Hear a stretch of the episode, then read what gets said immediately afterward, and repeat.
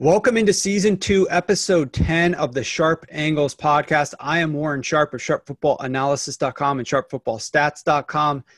Big show previewing the upcoming season, talking about a lot of interesting elements that are unique to this year.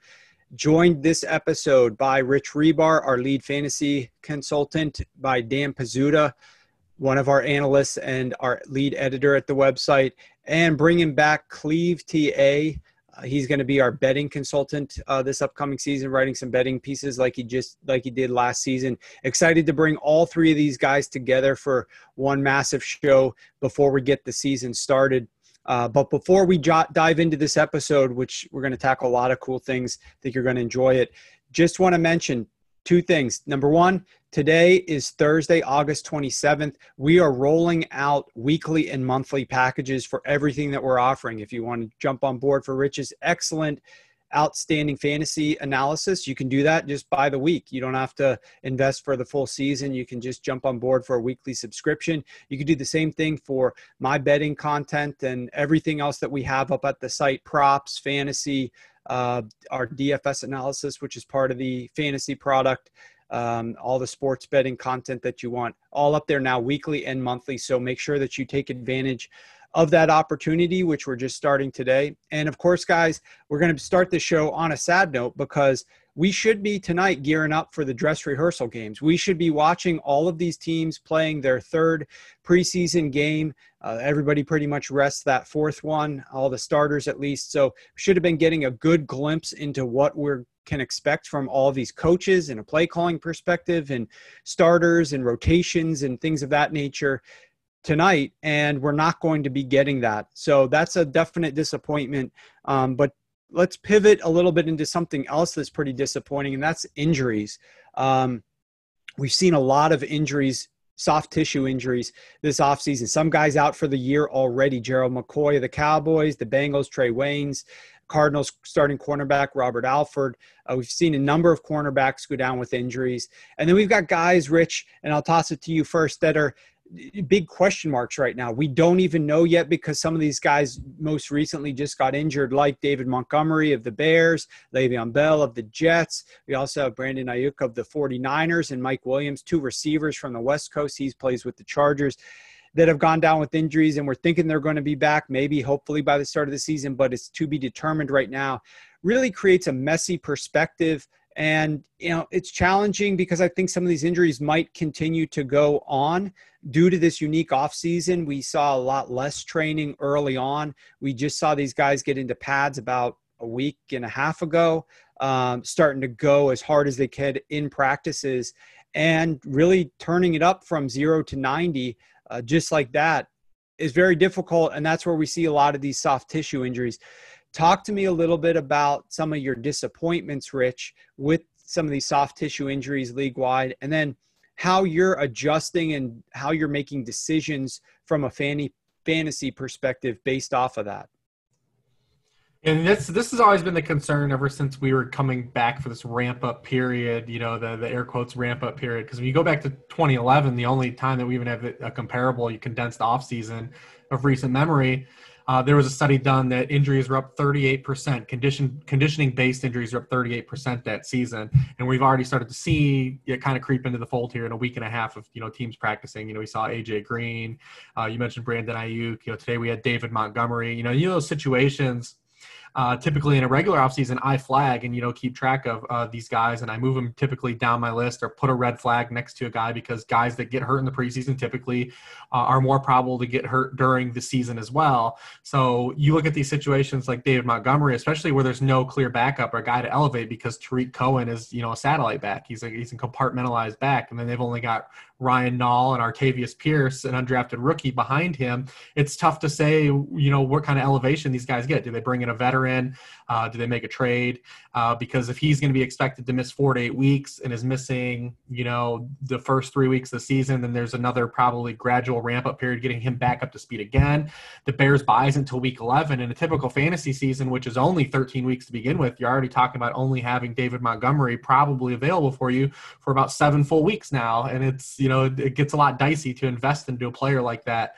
Um, and then when you factor in a guy like AJ Green, who's got a long history, a long history of this now, you know, since you know 2015 of just lower leg injuries, uh, and who's 32 years old, and you know had you know has missed 23 games, you know, uh, you know over the past three years, it's tough to really you know talk yourself into you know a guy like that, even though you can say, well, there this upside exists, um, but you know it's definitely like trying to catch a falling knife in a sense, where you know uh, injury optimism has claimed a lot of people uh, in the fantasy community over the years, myself included. Uh, uh, you know, it definitely happens, but it's definitely something I flag and have flagged for years in, the, in a typical preseason, let alone one that is condensed and has these players trying to work a whole summer of conditioning into, you know, a three week period. And the other thing I've seen some coaches, because they – aren't going to be trotting these guys out to play in any preseason games. Some of these coaches are being very close to the vest about these injuries at the present moment. I noted that uh, I don't think they have to actually even mention the specificity of the body part and and and what the injury is up until like the first injury report needed to be issued. So we're talking about a week and a half from now. Um, Dan, what have you noticed about kind of like some of these injuries from a trending perspective, as well as uh, the severity to some of the starters and how some different teams are going to be impacted by them? Yeah, I mean, it's, it's something we probably would have seen at some point. And I think we're we're not can't be totally sure how much of this is dependent on there being no real practices to this point. Because like you said we would have had you know preseason games there would have been a lot more tackling. We see a lot of injuries uh, in those games too but um, as teams are going to adapt yeah there's been a lot of you know big starters out especially when we look at like the 49ers you mentioned Brandon Aiyuk Brandon Aiyuk was already supposed to be going in for um, Deebo Samuel, who uh, is out for uh, an unknown period of time. So you're going to have a, a, lot of guys there. We just uh, got word from uh, the Giants that uh, Xavier McKinney, rookie's going to be out. That was a defense that was already uh, going to be pretty lackluster in the secondary. Uh, now you take a guy who probably uh, would have been the starting free safety. Um, you take away some versatility that they could have had from Julian Love, and now that's just going to be a complete pass funnel for uh, passing points for fantasy. Um, Pittsburgh Steelers, uh, if you want to do your uh, your fantasy uh, DFS stacks in Week One, that's all the Giants right there. So I think we're we're seeing a lot, and how adaptable these these teams are going to be is is absolutely going to be a key going forward. And you know we're going to be seeing a, a lot of injuries just all the time, especially as, as we start to see these guys get hit a little more. Or week one, week one and two might, might be a, an all time high uh, for injuries as we see. But yeah, it's something that you definitely got to keep an eye on. Yeah, and TA, one of the things that we're going to be working on that you're going to be assisting Dan and myself and a couple other people up at sharpfootballanalysis.com with is more detailed analysis of the injuries and players that are going down and who their backups really are because that is going to be a big factor uh, this upcoming season. You've got the potential for coronavirus related absences, which thank God, fortunately, thus far, we haven't seen anything really there, but it's inevitable that something like that probably will occur. Uh, but you also have, like we said, less work for these players, more likelihood that some of these guys are going to start getting injured once they're, you know, really asked to go balls to the wall every single play uh, in a lengthy NFL 60 minute long battle uh, starting week one. Any insights from your perspective as to the injuries that we've seen thus far and kind of how you think that that's going to factor into the start of the season? Yeah, I mean, I, it's obviously as as Dan and, and Rich mentioned, um, you know, a ton of soft tissue injuries. You know, that's kind of standard for a uh, kind of a condensed uh, off season. Uh, but when you add in the fact that there were already a bunch of guys that opted out because of COVID originally, these depth charts are really getting strained. I mean, I'm, I'm looking locally here in Cleveland. You know, the Browns defense, which was already you know essentially mediocre Um, and they're really thin at linebacker and safety. Already lost Mack Wilson and they lost Grant Delpit uh, a couple days ago. So those guys are probably out for the season. You got Kevin Johnson, who's a, uh, a big big slot corner, um, who came in and, and he has a lacerated liver. So you know you got guys who are um, you know you got teams that are already thin in certain spots, getting um, you know really backed up from a from a depth chart perspective. So I think um, just continually monitoring, um, you know, who's behind these guys, um, and you know eh, how those guys are going to factor into the season. And then you add in the fact that there could be, you know, positive COVID tests. I mean, you, it's kind of a, a, a cluster effect. Um, especially with one position group versus another. So I think these are all things that we're all going to have to monitor. We're going to learn a lot about some guys that are you know third and fourth stringers you may not have never heard of before and we're all going to be um, kind of catching up to speed as much as possible so i think that's uh, definitely something that uh, we're all going to look forward to going you know towards the season yeah, we're going to be keeping close eyes on that and publishing some pretty unique uh, injury related tracking information up at Sharp Football Analysis right before week one and updating it ongoing throughout the course of the season. So I think you guys are, we're going to enjoy doing that. And that's the best type of content out there is the content that we want to produce because it's useful to us. I guarantee you it's going to be really useful to you guys as well. So stay tuned for more information on that.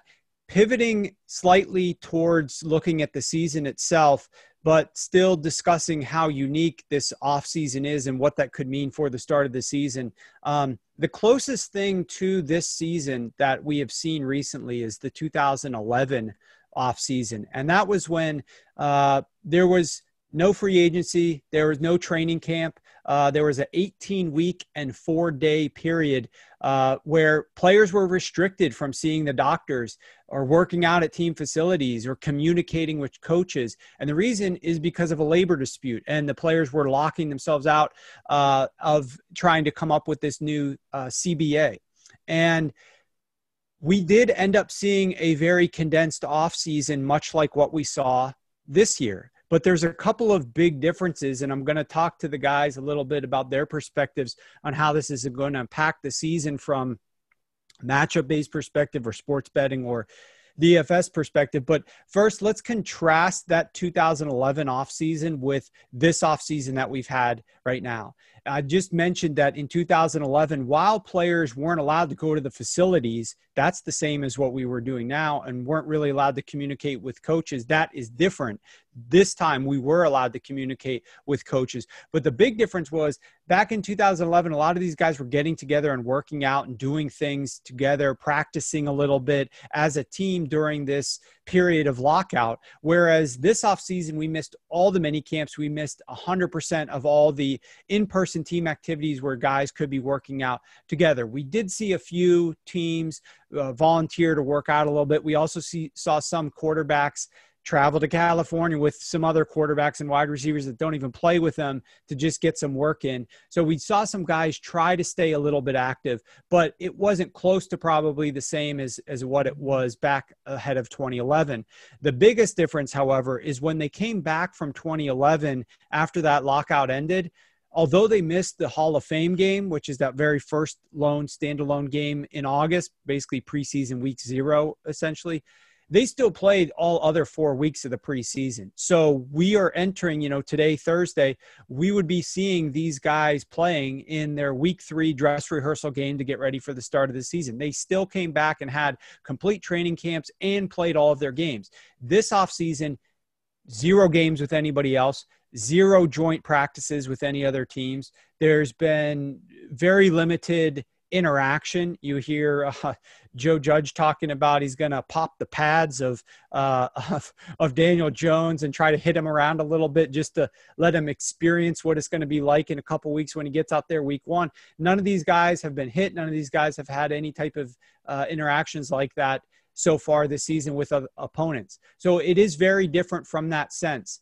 And there are a few takeaways that we can glean from that 2011 season with basically how the year started. So, TA, first I want to go to you and let you share a little bit about some of the trends that we noticed from a betting perspective right out the gates of that 2011 season and then we'll toss it over to rich to get a little bit of perspective from a from a fantasy side of things yeah so as you mentioned that's probably the closest comp there's you know this is obviously unprecedented times but uh, oh, 2011 is definitely the closest comp to what we're going to see this year and um, you know you look back and, and i know the general perception is that uh, you know, no preseason and limited practices, that the offenses are going to be hurt. And that could be the case with new systems and, and new skill guys and maybe new offensive linemen. But in general, I think that, you know, um, I think we're sleeping on the fact that defenses are really going to take a big hit early on.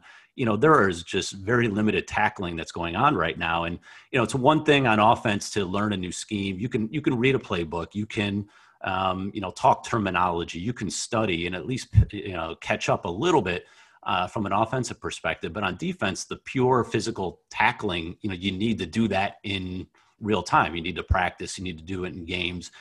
And so far, you know, we've barely seen that. I, I know from from talking to a couple of uh, Browns beat reporters, you know, they've the Browns have only been in pads five times so far. They've had no full tackling periods. They've had one kind of one-on-one tackling drill, and that's it. I mean, they've done nothing, and they've had you know, they had a practice that was canceled on Sunday because of uh, a COVID scare with the lab issue. And so I think that tackling is going to be a major issue, um, especially early on. And you know, add in the fact that you know stamina is going to be a factor too. You know, these guys haven't been working out during quarantine, et cetera. So, you know, looking back to 2011, the first two weeks, the overs um, from a, uh, a betting total perspective, uh, they went over 72% of the time in the first two weeks, went 21 and 8. Um, you know, week three dipped back. The unders kind of took the lead, but then four and five again, uh, more overs and unders. I mean, the first five weeks, it was close to 62% of the totals were, were hitting over. And if you look at just the combined total points between those teams in the first five weeks, uh, they're a little over 46 points. You look at the rest of the season, it went all the way down to 43 and a half. So defense has started to catch up. And I think that you, know, you might see something similar here. Um, again, this is just you know, theoretical and, and kind of spitballing, but I think you know one angle that I'm going to be looking at is, especially in week one, um, finding offenses, teams that have offenses that are uh, bringing essentially their entire skill group back, their quarterback, maybe you know same scheme. You know, you know think the Chiefs, uh, think the Packers, think the Vikings type teams, maybe Seattle, Atlanta, and try to hit some of those overs. I mean, I know um, you're looking at Green Bay, Minnesota. Their total is 46 in Week One. You know, same essentially the same teams minus Stefon Diggs, but essentially the same teams last year in December in Minnesota. So in a in a good environment, uh, that total was 47 and a half. So you know, it doesn't really seem like the the, the books have adjusted too much. Um, you know, in terms of uh, thinking that the defenses are going to struggle. It sounds like uh, just based on that, the you know, they think that maybe it's neutral, the maybe the offenses will struggle a little bit. So um, I would look at some of those uh, teams, some of those matchups in week one. And, you know, I, I don't know. It, to me, this is just pure hypothetical, but um, it, it's tough to really um, simulate pra- uh, tackling uh, when you're not doing it in practice. And I'm not sure how these teams were already uh, late, late August, couple days away from September, um, how they're going to uh, figure out, you know, um, dust off the rust when it comes to it from a tackling perspective. So I think defenses are uh, going to struggle here early on. Yeah, and that's a it's it definitely could go that way. Um, certainly from a tackling perspective, these guys are obviously not practicing tackling um, when they're at home lifting weights during the pandemic, right? They're trying to stay in shape, and some of the skill guys are out passing the football. But I also wonder, you know, uh, play a little devil's advocate, how this affects offensive line um, continuity and chemistry from a blocking perspective, and a, how quickly they're going to be able to pick up that level of communication um, with one another. And in addition, you know, I know that in the early part of the offseason, that's when teams generally are practicing a lot of their passing. They don't incorporate a lot of the run game and building on the run game until closer to camp when you can put the pads on. So we missed a lot of the opportunities for these coaching staffs to be working with their quarterbacks and the receivers, especially some guys, new co- new OCs, new QBs, young QBs, and, and working on that passing game. So just providing a slightly different perspective, not saying that you're wrong. I am absolutely going to be continuing to process my uh, psychological aspect of how I'm viewing this offseason. But Rich, I want to talk to you a little bit about these guys from a fantasy perspective here. Do you, first of all, where do you fall on which might be ahead or behind? Um, and and secondly, because I know communication is a big issue, right? And that's on both sides of the ball, the offensive line as well as as the defense. Where do you fall on that argument? And then secondly, do you think that there could be any edge, like in DFS potentially, with spending a little bit more on the passing game than the running game, or vice versa, based upon how some of these teams might open up the season?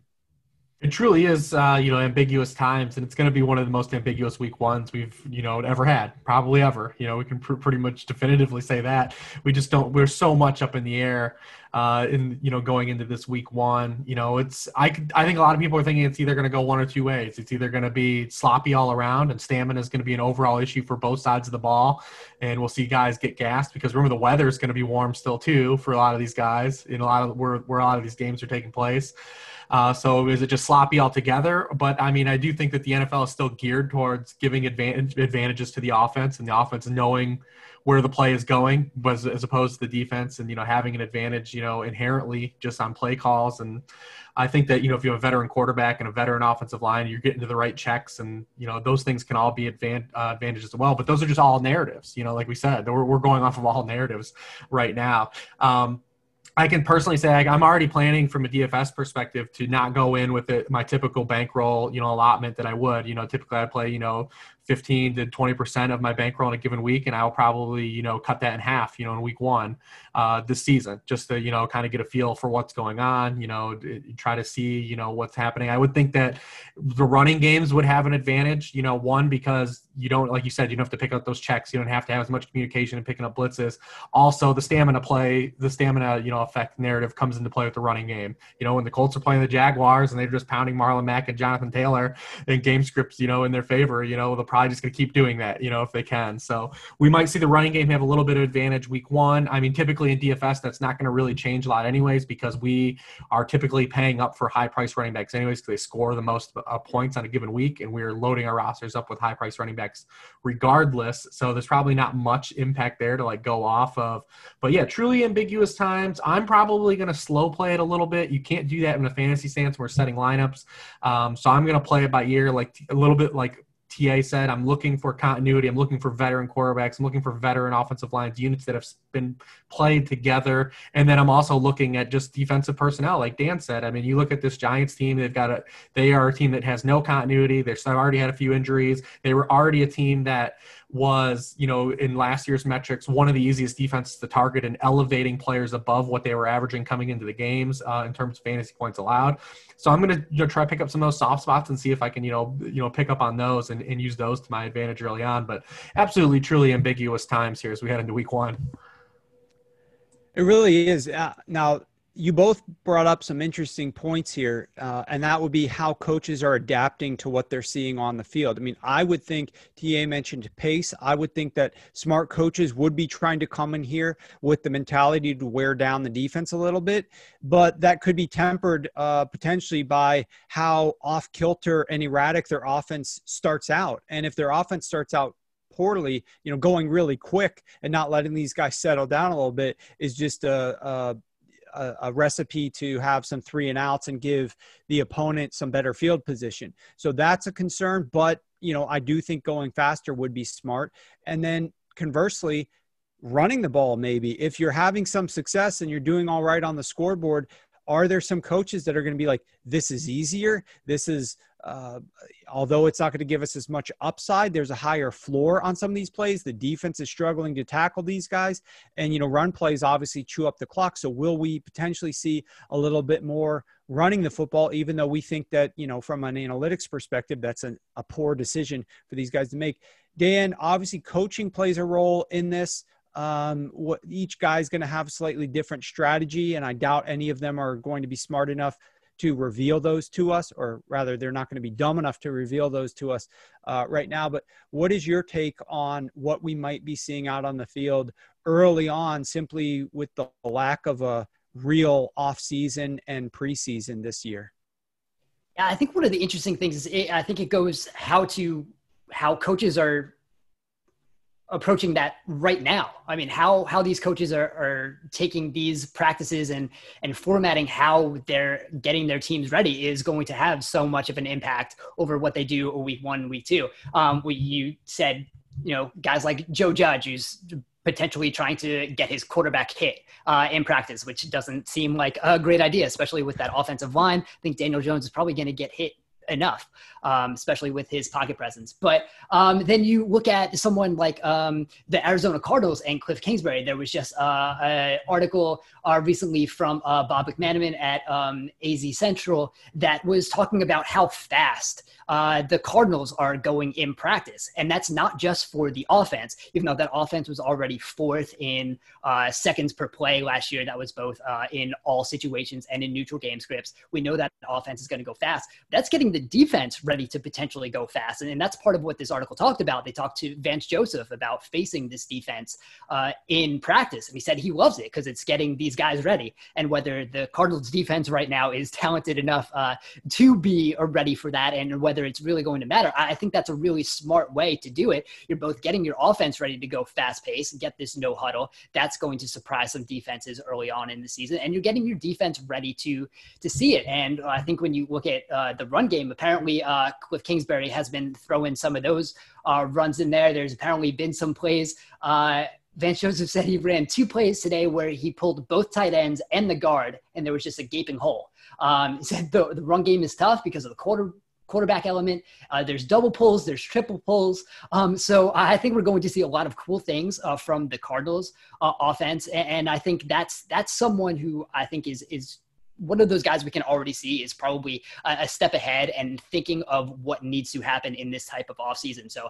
I think you, are just seeing both ends of the spectrum there. Um, and I think the coaches who are preparing really well are going to be giving their teams the edge early in the season. Yeah, it's interesting. I've seen some of uh, Hard Knocks, and Sean McVay has been doing so much with with his tempo as well. Just like tempo, tempo, tempo, get guys up to line, call in the plays quickly. I'll be curious to see if some of the teams that tended to go fast last season end up going fast to start this year or, or even ramping it up beyond that.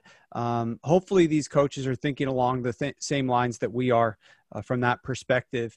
So I think now let's dive in a little bit deeper into some interesting storylines that we've uncovered in our research. And each one of us has pulled up one kind of key point, maybe not a point of contention necessarily, but just something that is going to be interesting to discuss that we found in our research.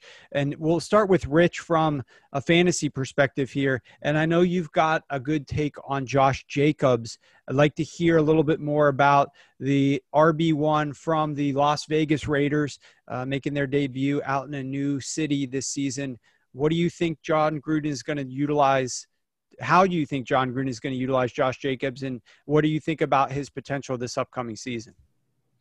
Jacobs is a you know an interesting player when you just look at how they used him as a rookie, and he was a hyper efficient rookie as well. But you know he was completely compartmentalized fantasy score the way they used him. I mean, he had 91.5% of his standard points come from rushing alone, and 82% of his, you know, PPR fantasy points came from rushing alone, which trailed just Derrick Henry and Marlon Mack uh, among top 24 scorers last year.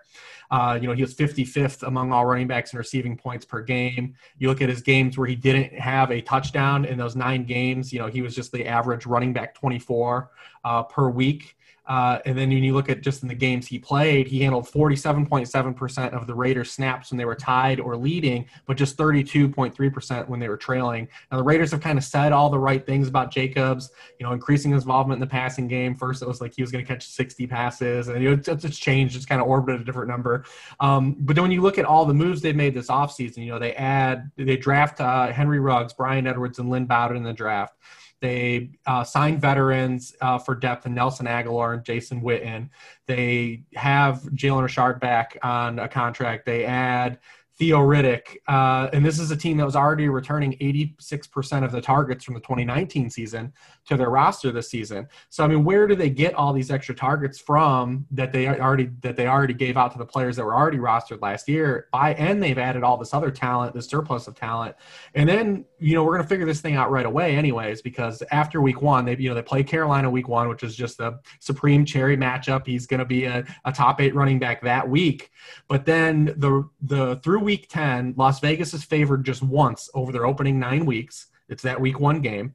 They are larger than three point dogs in six of their opening eight games. In the seven games of an underdog by more than three points last year, uh, Jacobs had just one running back one scoring week. Uh, he was the RB 28, the RB 48, the RB 22, RB 28, RB 31 in those other games. He had just two touchdowns in those games. So we're going to know right away how much truth is there. But um, I think that a lot of the fluff this season is is really just at what it is. It's fluff. It's a talented player, but there is really not the passing game opportunity or slice the pie that a lot of the beat reporters are suggesting. And we talked a couple weeks ago about like the the opinion based and not really understanding how many targets are available for a team and you know things like that. They get floated out. Um, good player, bad situation to start the year for the Raiders. Like I said, they're huge dogs. So if you got a rushing only back uh, for huge uh, for huge dogs, weeks two through nine, and one of those weeks is a bye, you're going to be you know probably really struggling, or the opportunity exists for Jacobs to struggle the front half of the season. Uh, and then maybe come on the back half of the season when their schedule opens up a little bit. But their opening schedule is absolutely a nightmare. Yeah, it is. So let me ask you about Tyrell Williams and how that is that you know his AC what is it an AC joint sprain he's going to play through it with a harness or third one labor. What do you think that's going to factor? Is that weighing it all on you know the the the volume of the passing game? You think it's just next man up and they'll continue to do what they have to do based on game script?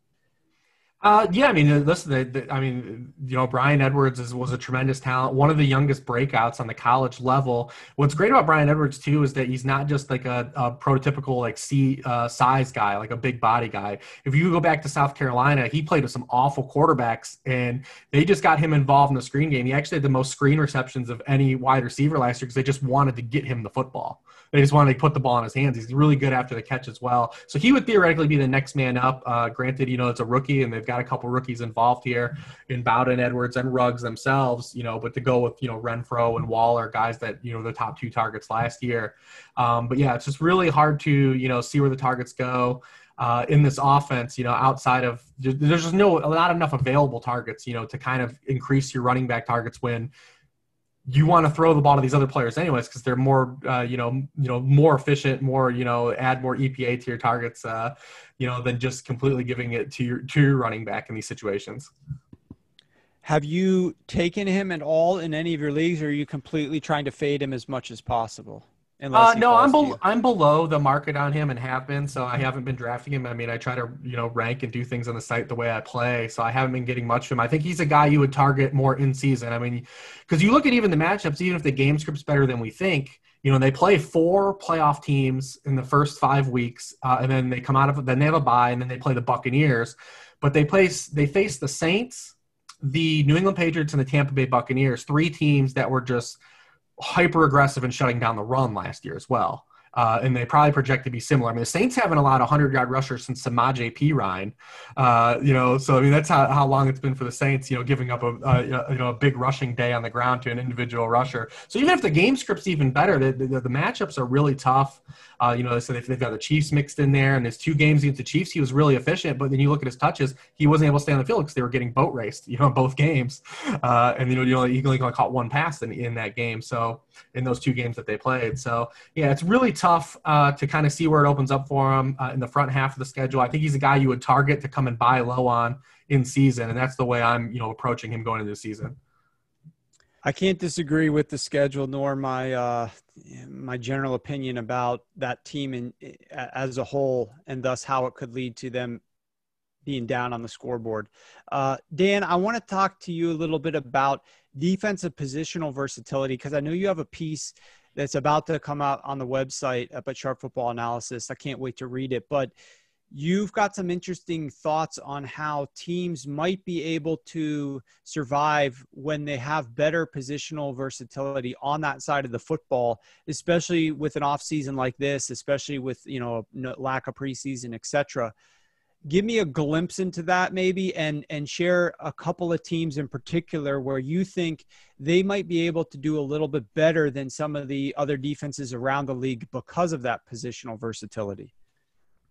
Right, and I think it's is so interesting because you kind of, as we talked about earlier, we're probably expecting to have offenses be a little ahead of these defenses, and I think that's the case a lot, just because the offenses are usually the ones who are um, dictating what happens. The offensive puts out their personnel, the defense reacts to it. Um, that happens a lot after the snap. There's sometimes when the defense is going to be a little more aggressive and they're a little more uh, dictating what's going on. But for the most part, the offense is doing that. And I think we're seeing that so much more with uh, the personnel that offenses are putting out and how versatile offenses can be from these personnel. I mean, Warren, you've been among the top people in talking about how um, offenses are starting to, you know, be more efficient and throwing more from heavy personnel. They're running out two tight ends in 12 and they're able to pass. They're using uh, two running backs uh, in 21 and they're able to pass. So when you have defensive personnel that has to match up with those uh, types of players, um, having guys who can you know stay on the field and and play multiple roles, either be you know a, a pseudo linebacker or you know a slot cornerback or a box safety, um, those type of guys are going to give you type of an advantage because when the Kansas City Chiefs are running 12 personnel, they're basically in 11 because Travis Kelce is a, a slot receiver. When they're in 11, they're basically in 10 because of Kelsey. Now, when you have a guy like you know say Derwin James who is you know a type of defensive player who can just cover uh, any type of ground. He can still um, have responsibilities in the run game. He can stick with Kelce, you know, in in the passing game. Uh, he's that type of receiver, or he's that type of defender. When you see like what they did. Uh, in 2018, when James was a rookie, they were running dime with six or more defensive backs, more than any team in the league. Uh, but when Derwin James got hurt last year, they resulted to they reverted back to a nickel a bunch, but then when Derwin James came back on the field, they were uh, went dime heavy again. And I think you're going to see that with a team like the Chargers. You have a team like uh, the Kansas City Chiefs who used Tyrann Mathieu uh, last year. He was basically just played all around uh, that defense. And that uh, was especially the case in the playoffs after Juan Thornhill got hurt. Uh, Tyrann Mathieu was more of a, a, super defender playing all over the place. And I think it's going to be a, a benefit to like a team like Seattle too that has now Jamal Adams. They played more base than any team in the league last year. They did a lot against 11 too, but they were able to do that because they have guys like um, KJ Wright, Bobby Wagner, who are elite coverage defenders. But now with a guy like Adams uh, and you know the the additions of um, you know Quinton Dunbar and Quandre Diggs, who came over last season, now they can be in nickel. It can still serve as base because Jamal Adams can be that. I think it was kind of an overworked Twitter joke that Jamal Adams was Seattle's best pass rusher after the trade. Uh, but that could be a possibility. He's great on the blitz. Uh, he should be able to um, do that. So I think you have guys like that who can just serve so many functions on a defense. I think that's going to be an advantage for defense, especially early in the season uh, when these offenses are probably going to be dictating uh, the pace and and everything else so much more than they would be in a, in a typical season. Right. So the couple of guys that you're mentioning here are just stud safeties, right? Like Derwin James. Um, is it pretty much only that position that you think is really going to be highlighted this year in, in terms of to start the season as to guys that can cover tight ends and be a little bit more multiple on the defensive side of the football. Um, or is there anybody else? Like we we had seen for a little while and this is kind of getting away from your original topic but we had seen for a little while how that that that slot corner might become more important because more teams are trotting out 11 personnel and just the rise of the importance of the slot corner. Now, I know the Eagles got a new slot corner in Nickell Robey-Coleman who could be a big difference maker for them this upcoming season. But where do you see it? If you had to pick one or the other, would you would you rather have that safety who can do a little bit more and cover tight ends and come down in the pass rush, uh, or would you rather have a really good slot corner? Yeah, I think it's it's shifting toward more teams are being more experimental with guys who have come in and had some of that safety versatility. Uh, you have guys who can play on the back end and move up. Um, and you have guys who have kind of played like a, a slot backer hybrid. I think you look at like Fred Warner in uh, San Francisco. Um, he's a guy who who played the slot uh, when he was at BYU. He plays more of a traditional, you know, inside linebacker now with San Francisco, but he's asked to do so much. I mean, there, there's a play that I highlight in the article where he covered Marquise Brown one on one last year, and I think there's there's um, you know, places like that where you just have guys where no matter what position you're putting in them in or what responsibility uh, they're going to have you can trust them to be able to do. And I think a lot of that like happens with, you know, the rise of pre-snap motion too. and the ability to to react as a defense. Some of these responsibilities on defense are shifting a, a half a second before the ball snapped. Um, so if you have a guy, you know, like a Warner, but it's more often uh, guys like um, you know, the Jamal Adams and, and those types of safeties um, who are going to be able to cover. Uh, but I think you're you're seeing that in you know the Budda Baker a little bit. Uh, Arizona just brought in uh, Isaiah Simmons, and I think putting the two of them together, I think you're kind of doubling down on something like that. Um, but yeah, I think more often you're seeing these types of safeties. Uh, you got especially in this past draft, you had guys like uh, Kyle Dugger, um, who was uh, drafted by New England, Jeremy Chinn, who might be playing a lot for Carolina. So I think you're seeing teams start to embrace uh, this type of position a little more. They're giving them more free reign. I think uh, in the past, this would have been more like, uh, we're not totally sure what this guy can do if he doesn't fit this one area, or we don't really know what to do with him. But I think defenses are starting to get a lot more comfortable letting these guys do multiple things. And I think we're going to see that a lot more this season. And the other thing to add to that that I think is interesting is is just that this offseason, none of these offensive coordinators or play callers, when they're drawing things up, have had to actually go out there and put anything on film or anything on tape. So there's an element where these offensive guys could come in very creatively out the gates. I mean, we saw the idiotic play that uh, Baltimore uh, Earl Thomas leaked, where they had 22 personnel personnel out on the field, sent their fullback in motion, um, and only one wide receiver out there, and ran four verts out of that uh, with the running back in pistol staying in to help with pass protection. I mean, nobody does that type of stuff. It was he thought that was going to save his job in Baltimore by tweeting out something like that. That was such like a creative play. Um, but that those are the types of things I think some offenses might try to roll out early on in the season is like just creativity, like using a fullback in a tight end role a little bit or tight end to come help and block as a fullback that is going to catch defenses off guard because there's no film. And therefore, it might make it even more valuable for guys like you're saying, these guys that are multiple, especially from the safety position,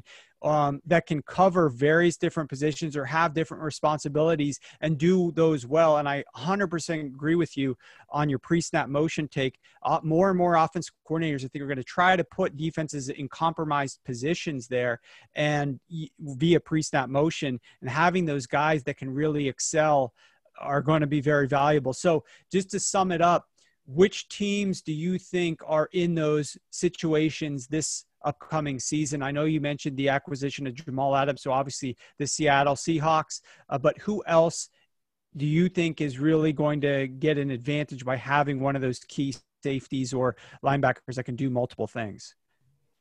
Yeah, I, I think it's still going to be the Kansas City. I think they still um, you know, with Tyrann Mathieu there and, and how they uh, unlocked him. Uh, and I think you just, when you have a guy like that, he makes everyone else around him better too. Uh, the corners on the outside were able to worry about staying on the outside. Daniel Sorensen, when he had to play, was able to play more toward the box. Uh, I think you guys have guys like that. Um, definitely Seattle with Jamal Adams. I, I think a full year of Derwin James, I think completely transforms what the Chargers defense uh, can potentially be. Because, like I said, they were a, a, base dime defense, and then they went to uh, base nickel without Derwin James, and then they went back to base dime uh, with him on the field again. So I, I think when you have someone like that, and, and all the other you know secondary guys uh, they got, because they also brought in Chris Harris, so we might see even more defensive backs on the field for uh, the Chargers. And, and, when you have a, a piece like um, Derwin James. Um, that, that's going to change, especially when you have a front four like um,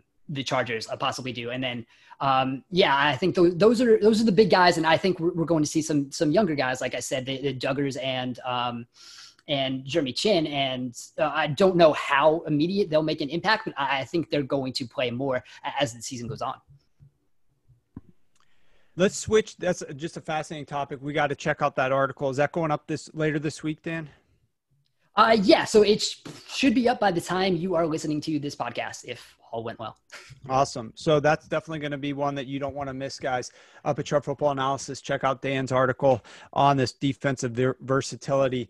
TA, let's switch gears and talk a little bit about the Denver Broncos. I know that the media, mainstream media, seems to really like what they're seeing out of Drew Lock for the most part. And the stuff I'm hearing coming out of camp is like it's like they made the best draft in the NFL with all these wide receivers they got there now. This is just an elite offense. Uh, but you've got some takes that don't really uh, paint the Denver Broncos in as glowing a picture as what some of the local media are reporting. And I don't necessarily disagree with you one bit. So why don't you fill us in on kind of what you think is going to happen with the 2020 Broncos? Yeah, so there's always that, uh, you know, essentially that it team that you hear about um, in the offseason. You know, the Browns were that last year. I think Denver is getting a lot of that this year, as you mentioned, just because of the kind of the shiny new toys um, that they added in in, uh, in the draft with KJ Hamler and Jerry Jeudy to go along with uh, Drew Lock, and you know they signed uh, Melvin Gordon. But you know, I just think that of all off seasons, we've talked about this, you know, kind of at nauseum. This is the one off season that you, you need the continuity um, on offense, especially at the skill position. So you've got Drew Lock, who you know what he started five games last year, and you know had one really really good performance against Houston, but otherwise was pretty awful. I mean, he he had under six yards per attempt in his other four starts. Um, didn't really do much to, to wow me personally. Um, so he's essentially uh, uh, still in his rookie season, and you have to put him behind an offensive line which has three new starters. The entire right side of the line is, is new. Ja'Wuan James was expected to be their, their right tackle. He was a big uh, free agent acquisition last season who was hurt, um, but he opted out because of COVID. So they signed DeMar Dotson to um, to take over at right tackle, but you know he was out there for a reason. So um, and they've got a, a, rookie center in Cushenberry. So you've got three fifths. Your offensive line is brand new. You've got uh, you know Hamler and Jeudy. Yeah, they're exciting uh, pieces when you talk about uh, you know, on paper with the speed, but Hamler already has a hamstring injury. Um, you know that's a type of uh, injury that I think is going to linger for for a while. Um, you got Noah Fant, who's a second year tight end. So you just have a lot of young um, new pieces, and this is not the offseason to do that. And you've got a you know a new offensive coordinator in, in, Pat Shurmur. So combine all that, and I just don't think that this is from an offensive perspective. This is the the season to really um, you know bet on a team like Denver uh, to shine. I mean, their their win total is you can get it at uh, uh, under eight you know, with a little bit of juice. I think in 130 um, at places, and I think that's a good good number to go under. It's hard for me to imagine them going nine and seven or better. Um, and they're in a tough division. Obviously, they might be one of the, the best divisions in, in the NFL uh, with the Chiefs obviously up there, and the Chargers are always um, a competitive team. I think the Raiders actually um, going to surprise some people um, a little bit as well. You know, they've got talent, so um, you know, tough division. They've got a top five most difficult schedule, I think, by your metrics, Warren. Mm-hmm. Um, you know, outside of the division it's a tough, um, tough schedule. And then, you know, offensively, yeah, they added Jurrell Casey, who's going to, you know, make that defensive line really good. I think that's the, definitely the bright spot. You know, their secondary could be a question mark. They added their number one corner, and he struggled uh, big time with Jacksonville last year. Is 111th in yards per snap allowed, and, and was 87th in QB rating allowed. So, um, you know, I'm just not sure that this is the uh, the season to, to bet on on Denver. I just think there's way too many question marks and um, you know, I'm not sure Shurmur is the guy to uh, incorporate a uh, um, a you know big big play spread offense with a with a young quarterback like Drew Lock. So I think the under here is is the play. It's probably my favorite uh, win total of the offseason. The other thing that I think is interesting here is if you look at what their lines are in their road games. Uh, right now, they're favored by one point over the Jets. Um, they're a two point dog and a 1.5 point dog in road games in Atlanta and at the Raiders. Um, so not catching the full three. Now we know that home field is no longer worth three in the NFL, especially in today's age. We don't know if they'll ha- have fans in the stadium come November. That's to be determined, but that's when both of those games are occurring. But in either case, they're not they're being forecast as the better team than both the Falcons and the Raiders in those games on the road. Um, they're a three point favorite on the road against the Carolina Panthers um, in December. And they're only catching one point on the road against the Chargers in December. So they're getting massive respect on the road this season thus far on the point spread if you're just looking to try to bet some individual games where they aren't catching um, three points. So I think that's really fascinating. Um, but Dan, I know you've got some thoughts on the 2020 Broncos as they currently sit. Why don't you fill us in? Yeah, I think we're getting a lot of Drew Lock hype here, and that's kind of what's running this this Broncos uh, bandwagon uh, as much as it is. Uh, there's a lot of hype and and optimism around Drew Lock, and I mean he finished the season well with with the five games he started four and one the one loss was pretty bad to kansas city but um you know when i went back and did the the year two leap uh, quarterback article that we discussed uh, on our last podcast we didn't really discuss drew on, on the podcast uh, one of the things i found interesting is, is lock did play well he you know I think by EPA per play was um, the highest among these rookies. But again, that was a sh- much shorter sample than everyone else got.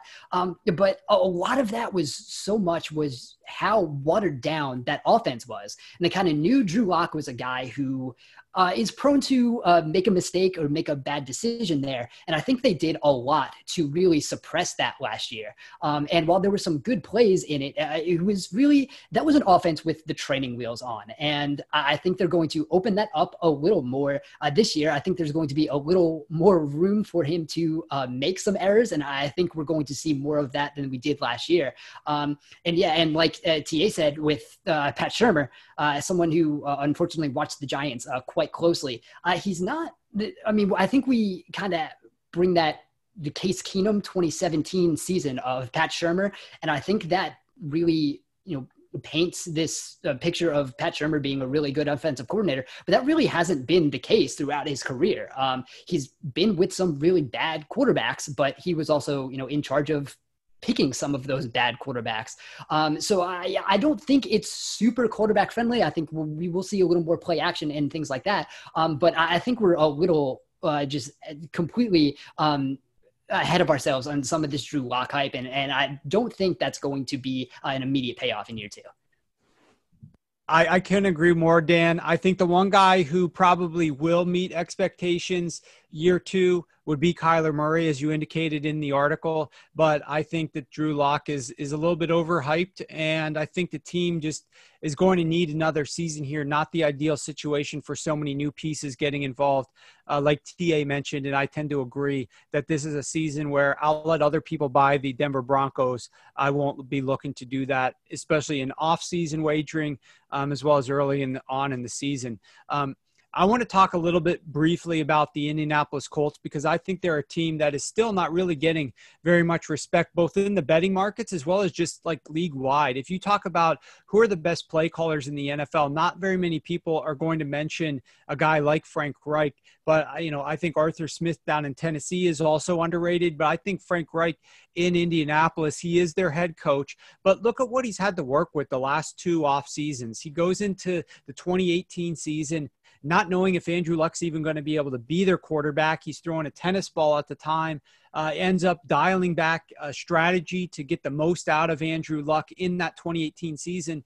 Then he's getting ready for like this. They, they posted obviously double digit wins they're getting ready to build on what they did and the success they had in 2018 entering 2019 when they find out all of a sudden Andrew Luck's retiring. He can't overcome this calf injury that he's been suffering with and trying to rehab. And all of a sudden, a couple weeks before the season, we have to be starting Jacoby Brissett. Now, yes, Jacoby Brissett was their quarterback back in 2017, but Reich wasn't there. So this is the first that Reich is actually working with Jacoby in games as QB number one. And they were the number two seed through the first half of the season in the AFC. They beat the Chiefs, they beat the Titans, and they beat the Texans. Three playoff teams that they faced won every single one of those games with Jacoby Brissett as quarterback. Down the stretch after the first half of the season, I mentioned they were the number two seed.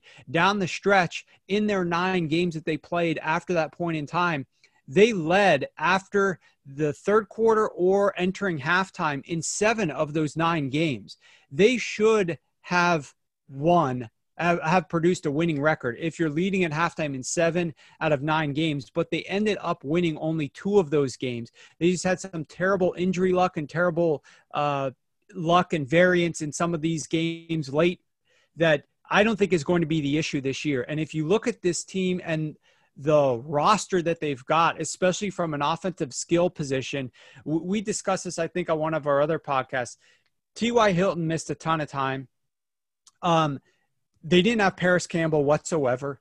So now they're getting back three wide receivers, basically who didn't really start the full season at all last year. T.Y. Hilton, Parris Campbell wasn't even there last last year. Um, of course, they had their first draft pick this season that they absolutely love at wide receiver, and I think they added other players to add some depth. Jonathan Taylor is going to be a great running back. People are maybe forgetting a little bit about Marlon Mack, but both those guys, I don't know about fantasy value, Rich, as to which guy you think has the higher ceiling based on ADP, but just based on regular football and betting, it's a great one two punch for this team to have. It's going to give you a lot of options and a lot of versatility and a lot of freshness out there on the field. And of course, you've got Philip Rivers. But if you look at this team, there's only five games this entire season where they're favored by over the standard three point uh, home field advantage.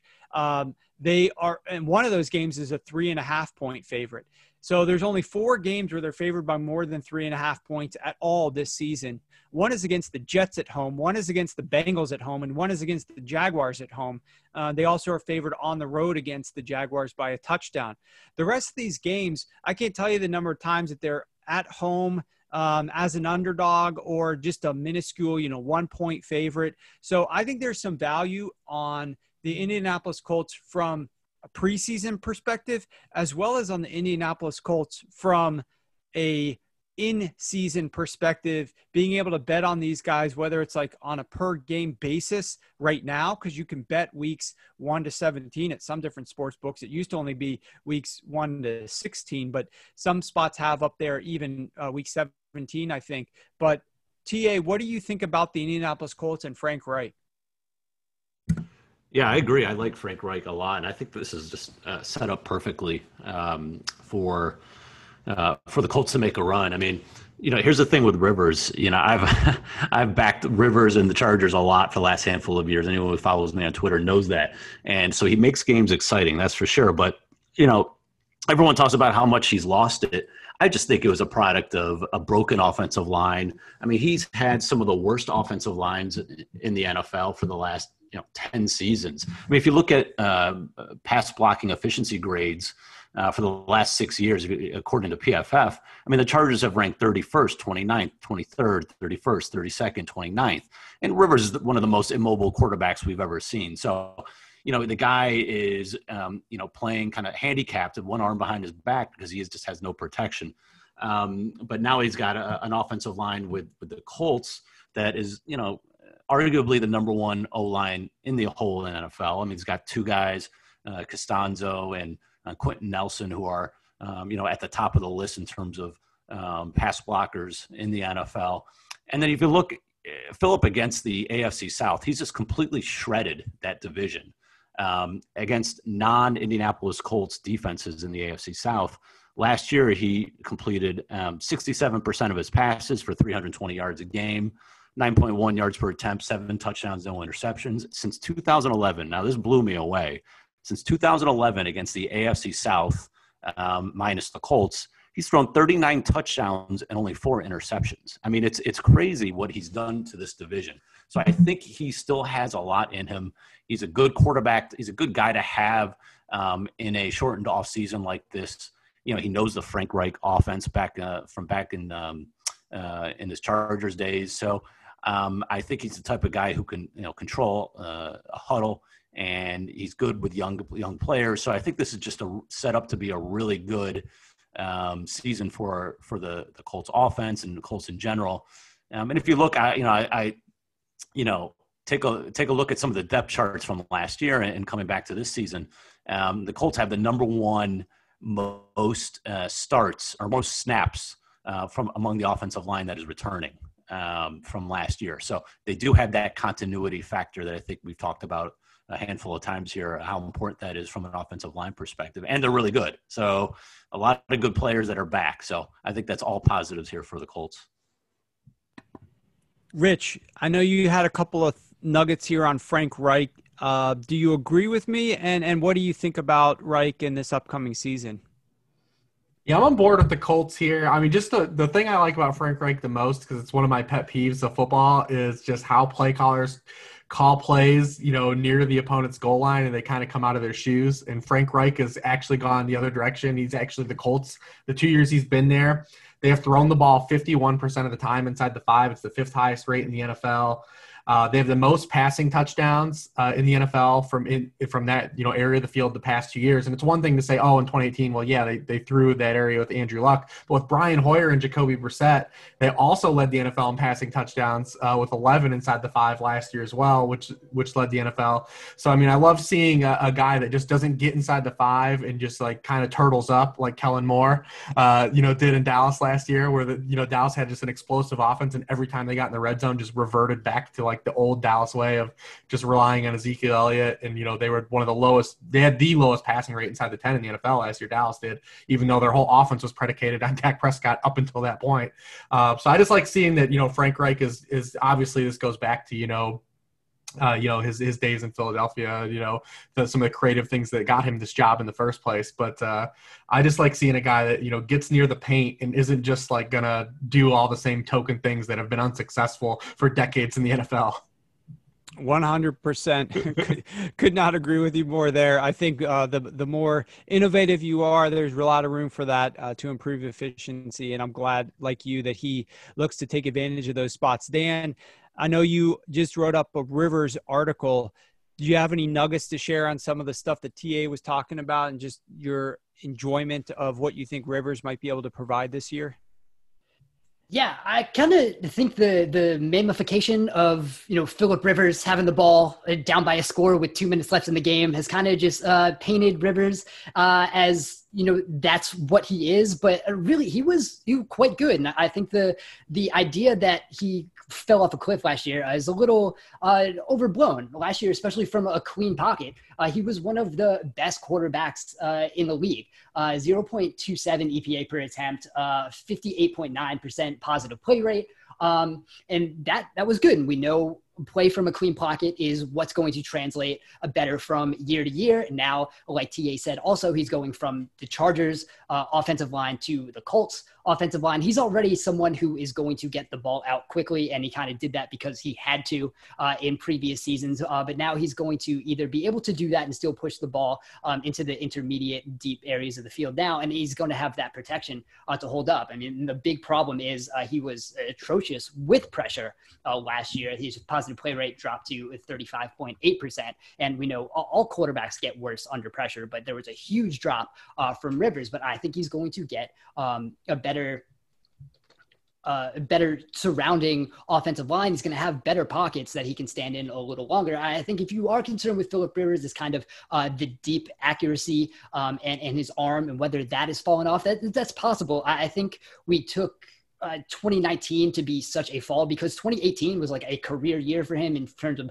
completion percentage and EPA per attempt on on deep attempts. Um, so that fell back down a little below his career average, but not significantly below his career average last year. So I think he can still get away with it. And you look at the the personnel in Los Angeles and with the Chargers, uh, his deep threat was really, you know, Mike Williams, who can make great contested catches, but there's a reason he's making those contested catches because there's not really separation. Uh, if you have T.Y. Hilton, who can, you know, get behind a defensive back a little more, and maybe there's some open throws that can potentially open up a little more for Rivers there. He was still one of the best intermediate throwers uh, in the league last year. So I think that's going to work uh, with Hilton, with those tight ends, with Michael Pittman potentially. Um, I think you're going to see short, efficient passes to, uh, the running backs, especially potentially Nyheim Hines. Uh, so I, think there's a lot left in the tank here. And like you said, I think Frank Reich's going to know that they've worked together before in the past. Uh, so I think there's a lot that can mesh together uh, for a really good offense in Indianapolis. I agree 100%. I'm looking forward to the season and, and, what they can do in that division where there's a lot of question marks about some of the teams in there. Uh, the, the league already, or the bookmakers rather, seem to be down on the Houston Texans a bit with their preseason win total and expectations. The Jags certainly have a lot of question marks there. And it's really, you know, can Ryan Tannehill repeat? Can Arthur Smith continue to get all this efficiency out of this run game? And, and was Derrick Henry run to the ground, or is he going to be able to continue to have another productive season? So lots of good questions in the AFC South this year. I'm looking forward to seeing what Frank Reich and these Colts are able to do.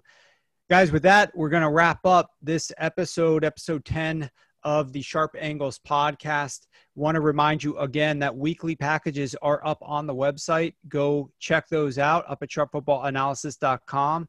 Jump on board for a weekly subscription right now. And be sure to be following this entire crew up on Twitter. You can follow Rich on Twitter at Lord Reebs. You can follow Dan on Twitter at Dan Pizzuta. You can follow TA on Twitter at Cleve TA. And I'm Warren Sharp. Thanks again for checking out our podcast, and we look forward to talking to you again next week. you